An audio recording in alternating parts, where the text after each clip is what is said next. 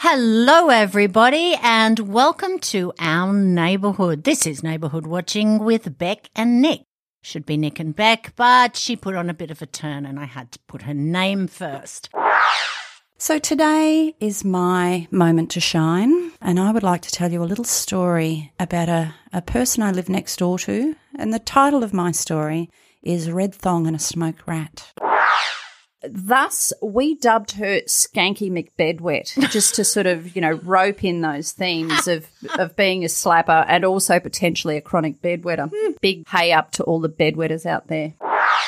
Who would make his wife mow the lawn and sit there and watch her. And my husband was decided that he couldn't mow the lawn because if he got a nick or a cut, gravy would leak out of his leg.